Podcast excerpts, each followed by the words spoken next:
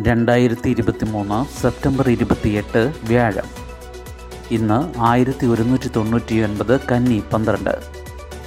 വാർത്തകൾ വായിക്കുന്നത് ജി രവി.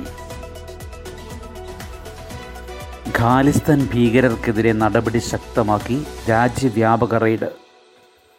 ആറ് സംസ്ഥാനങ്ങളിലെ അൻപത്തി മൂന്ന് കേന്ദ്രങ്ങളിൽ പരിശോധന ആയുധങ്ങൾ പിടിച്ചെടുത്തു. കാനഡയുമായുള്ള നയതന്ത്ര പ്രശ്നം തുടരുന്നതിനിടെ ഖാലിസ്ഥാൻ വിഘടനവാദികളുമായി ബന്ധപ്പെട്ട് ദേശീയ അന്വേഷണ ഏജൻസി അതായത് എൻ ഐ എ ആറ് സംസ്ഥാനങ്ങളിലായി അൻപത്തി മൂന്നിടങ്ങളിൽ റെയ്ഡ് നടത്തി.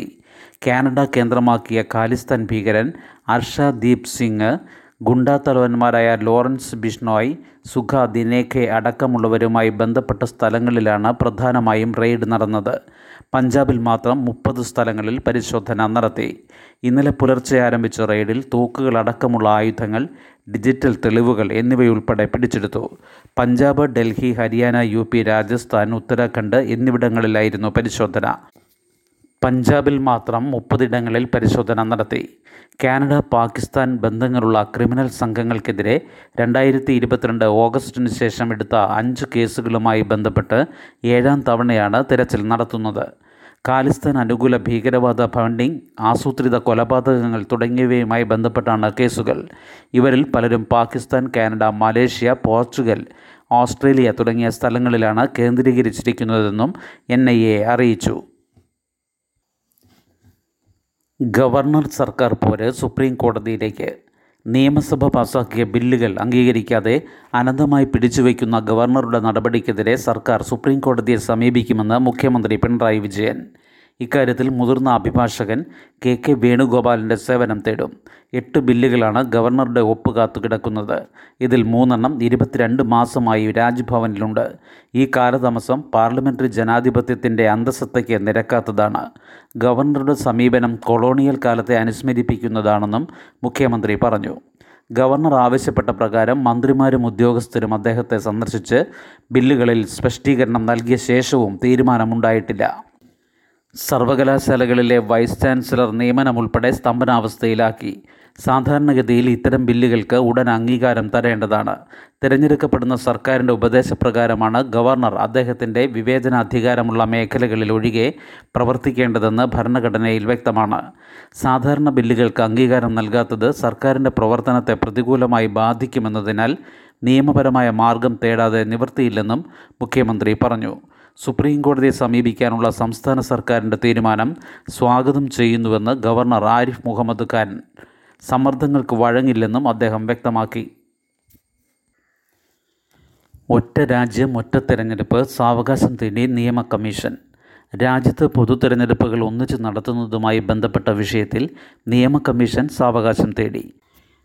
ഇന്നലെ ചേർന്ന കമ്മീഷൻ യോഗം റിപ്പോർട്ടിന് അന്തിമ അംഗീകാരം നൽകിയില്ല. കുറച്ചുകൂടി കാര്യങ്ങൾ ചെയ്യാനുണ്ടെന്ന് വ്യക്തമാക്കിയ കമ്മീഷൻ റിപ്പോർട്ട് നൽകുന്നതിന് സമയപരിധി നിശ്ചയിച്ചിട്ടില്ലെന്നും സൂചിപ്പിച്ചു. വീണ്ടും യോഗം ചേരുമെന്ന് കമ്മീഷൻ ചെയർമാനും റിട്ടയർഡ് ജഡ്ജിയുമായ ഋതുരാജ് അവസ്ഥി പറഞ്ഞു. തിരഞ്ഞെടുപ്പുകൾ ഒന്നിച്ച് നടത്താൻ ഒട്ടേറെ ഭരണഘടനാ ഭേദഗതികൾ വേണ്ടിവരും. അനുബന്ധ വിഷയങ്ങളും കൂടി പരിഗണിച്ചുള്ള സമഗ്ര റിപ്പോർട്ടിനാണ് ശ്രമിക്കുന്നതെന്ന് കമ്മീഷൻ വൃത്തങ്ങൾ സൂചിപ്പിച്ചു. രണ്ടായിരത്തി ഇരുപത്തി ഒൻപതിൽ നടപ്പാക്കാനായേക്കുമെന്നാണ് സൂചന. തിരഞ്ഞെടുപ്പുകൾ ഒരേ സമയം നടത്തുന്നതുമായി ബന്ധപ്പെട്ട് മുൻ രാഷ്ട്രപതി രാംനാഥ് കോവിന്ദിനെ അധ്യക്ഷനാക്കി കേന്ദ്ര സർക്കാർ ഉന്നതതല സമിതി രൂപീകരിച്ചിരുന്നു. കേന്ദ്ര ആഭ്യന്തരമന്ത്രി കേന്ദ്ര നിയമമന്ത്രി ഗുലാം നബി ആസാദ് തുടങ്ങിയവർ അംഗങ്ങളായ സമിതി കമ്മീഷന്റെ റിപ്പോർട്ട് കൂടി സ്വീകരിച്ചാകും തുടർ നടപടി സ്വീകരിക്കുക. കോൺഗ്രസ് കക്ഷി നേതാവ് അധീർ രഞ്ജൻ ചൗധരി സമിതിയുടെ ഭാഗമാകാൻ വിസമ്മതിച്ചിരുന്നു. പോക്സോ പ്രായപരിധി പതിനാറ്. കുട്ടികൾക്കെതിരായ ലൈംഗിക അതിക്രമ നിയമത്തിന്റെ അതായത് പോക്സോയുടെ പരിധിയിൽ ഉഭയസമ്മതം നൽകാനുള്ള പ്രായപരിധി പതിനെട്ടിൽ നിന്ന് പതിനാറായി കുറയ്ക്കുന്നതുമായി ബന്ധപ്പെട്ട വിഷയത്തിൽ നിയമ കമ്മീഷൻ റിപ്പോർട്ട് അന്തിമമാക്കി. പ്രഥമ വിവര റിപ്പോർട്ട് അതായത് എഫ്ഐആർ ഓൺലൈനായി ഫയൽ ചെയ്യുന്നതുമായി ബന്ധപ്പെട്ട വിഷയത്തിലും കമ്മീഷൻ റിപ്പോർട്ട് അന്തിമമാക്കി. കേരളീയം പരിപാടി പ്രതിപക്ഷം ബഹിഷ്കരിച്ചത് ദൗർഭാഗ്യകരമെന്ന് മുഖ്യമന്ത്രി. ഇതൊരു രാഷ്ട്രീയ പരിപാടിയല്ല. കേരളീയം പരിപാടിയും മണ്ഡലങ്ങളിൽ നവകേരള സദസ്സും പ്രതിപക്ഷം ബഹിഷ്കരിച്ചത് ദൗർഭാഗ്യകരമാണെന്നും അവർ ആലോചിച്ച് തിരുത്തണമെന്നും മുഖ്യമന്ത്രി പിണറായി വിജയൻ. കേരളത്തെ എല്ലാ പ്രൗഢിയോടെയും അവതരിപ്പിക്കുന്ന കേരളീയം പരിപാടി ബഹിഷ്കരിക്കുന്നത് എന്തിനെന്ന് എത്ര ആലോചിച്ചിട്ടും പിടികിട്ടുന്നില്ല. ഇതൊരു രാഷ്ട്രീയ പരിപാടിയല്ല കേരളത്തിന്റെ സ്വന്തം പരിപാടിയാണ്. കഴിഞ്ഞ രണ്ടര വർഷം സംസ്ഥാനത്ത് എന്തെല്ലാം നടന്നെന്നും ഇനി എന്തൊക്കെ വേണമെന്നും മണ്ഡലതലത്തിൽ ചർച്ച ചെയ്യുന്ന പരിപാടിയാണ് നവകേരള സദസ്സ്. നാട്ടുകാരുടെ ഇടയിലേക്ക് ചെല്ലുമ്പോൾ അവർ പറയുന്നത് കേൾക്കാൻ ഞങ്ങൾ തയ്യാറാണ്. പ്രതിപക്ഷം ബഹിഷ്കരിക്കുന്നത് എന്തിനാണ്? യു ഡി എഫിന്റെ നാൽപ്പത്തി ഒന്ന് മണ്ഡലങ്ങളിലും പരിപാടിക്ക് എം എൽ എമാർ നേതൃത്വം കൊടുക്കണമെന്നും സർക്കാരിന് വിഭാഗീയ ചിന്തയില്ലെന്നും മുഖ്യമന്ത്രി പറഞ്ഞു. എന്തിനേയും ധൂർത്ത് എന്ന് പറഞ്ഞ് ആക്ഷേപിക്കുന്നത് ശരിയല്ല. നവകേരള സദസ്സ് സർക്കാർ പരിപാടിയായാണ് നടത്തുന്നതെങ്കിലും സ്പോൺസർഷിപ്പ് വന്നാൽ സ്വീകരിക്കും. താനും മന്ത്രിമാരും യാത്ര ചെയ്യുന്നത് K S R T C ബസ്സിലാണോ എന്നത് തീരുമാനിച്ചിട്ടില്ലെന്നും എന്തായാലും ബസ്സിലായിരിക്കുമെന്നും മുഖ്യമന്ത്രി പറഞ്ഞു. തിരുവനന്തപുരം കൊല്ലം പത്തനംതിട്ട ജില്ലകൾക്കായി സംഘടിപ്പിച്ച സർക്കാരിന്റെ മേഖലാതല അവലോകന യോഗത്തിൽ വിവിധ വികസന പദ്ധതികളുടെ പുരോഗതി ചർച്ച ചെയ്തതായി മുഖ്യമന്ത്രി പറഞ്ഞു. മേഖലാതല അവലോകനത്തിനായി എല്ലാ ജില്ലകളിൽ നിന്നും വിഷയങ്ങൾ കണ്ടെത്തിയിരുന്നു. പതിനാല് ജില്ലകളിൽ കണ്ടെത്തിയ ഇരുന്നൂറ്റി അറുപത്തി അഞ്ച് വിഷയങ്ങളിൽ ഇരുന്നൂറ്റി നാൽപ്പത്തി ഒന്നെണ്ണം ജില്ലാതലത്തിൽ തന്നെ പരിഹരിച്ചു. സംസ്ഥാന തലത്തിൽ പരിഹരിക്കാനായി എഴുന്നൂറ്റി മൂന്ന് വിഷയങ്ങൾ ലഭിച്ചിട്ടുണ്ടെന്നും മുഖ്യമന്ത്രി പറഞ്ഞു. എച്ച് ഐ വി ബാധിതർ ഉൾപ്പെട്ട കേസുകൾക്ക് മുൻഗണന നൽകണമെന്ന് സുപ്രീം കോടതി രോഗികളുടെ വിവരങ്ങൾ രഹസ്യമായി സൂക്ഷിക്കണമെന്നും കോടതി നിർദ്ദേശം. എച്ച് ഐ വി ബാധിതരായ ആളുകൾ ഉൾപ്പെട്ട കേസുകൾ തീർപ്പാക്കുന്നതിന് മുൻഗണന നൽകണമെന്നും രാജ്യത്തെ കോടതികൾക്കും ട്രൈബ്യൂണലുകൾക്കും അർദ്ധ നിയമ സ്ഥാപനങ്ങൾക്കും സുപ്രീം കോടതി നിർദ്ദേശം നൽകി. രോഗികളുടെ വിവരങ്ങൾ രഹസ്യമായി സൂക്ഷിക്കാൻ നടപടി വേണമെന്നതുൾപ്പെടെ നിർദ്ദേശങ്ങളുണ്ട്. എച്ച് ഐ വി നിയന്ത്രണ നിരോധന നിയമം ഫലപ്രദമായി നടപ്പാക്കുന്നതിനുള്ള മാർഗരേഖയും കോടതി പുറപ്പെടുവിച്ചു. സൈനിക സേവനത്തിനിടെ ചികിത്സ തേടിയ ആൾക്ക് നൽകിയ രക്തം എയ്ഡ്സിന് കാരണമായെന്ന കേസിലാണ് ഇത്. കേസിൽ സൈനികന് അനുകൂലമായി വിധി നൽകിയ കോടതി ബാധ്യത വ്യോമസേനയ്ക്കും കരസേനയ്ക്കുമാണെന്ന് വ്യക്തമാക്കി. ഒന്ന് പോയിന്റ് അഞ്ച് മൂന്ന് കോടി രൂപ നഷ്ടപരിഹാരവും വിധിച്ചു. സ്വീകരിച്ച നടപടികളുടെ റിപ്പോർട്ട് പതിനാറ് ആഴ്ചയ്ക്കുള്ളിൽ തൊഴിൽ മന്ത്രാലയം സെക്രട്ടറിക്ക് നൽകണമെന്നും ഉത്തരവിലുണ്ട്. എച്ച് ഐ വി ബാധിതർക്ക് ചികിത്സയും പരിശോധനാ കേന്ദ്രങ്ങളിലെ പ്രവേശനവും ഉറപ്പാക്കണം. പരിശോധന ചികിത്സ തുടങ്ങിയവയുമായി ബന്ധപ്പെട്ട മാർഗരേഖ കേന്ദ്ര സർക്കാർ മൂന്ന് മാസത്തിനകം പുറപ്പെടുവിക്കണം. രോഗബാധിതർക്ക് ക്ഷേമ പദ്ധതികളുടെ ആനുകൂല്യം ഉറപ്പാക്കണം.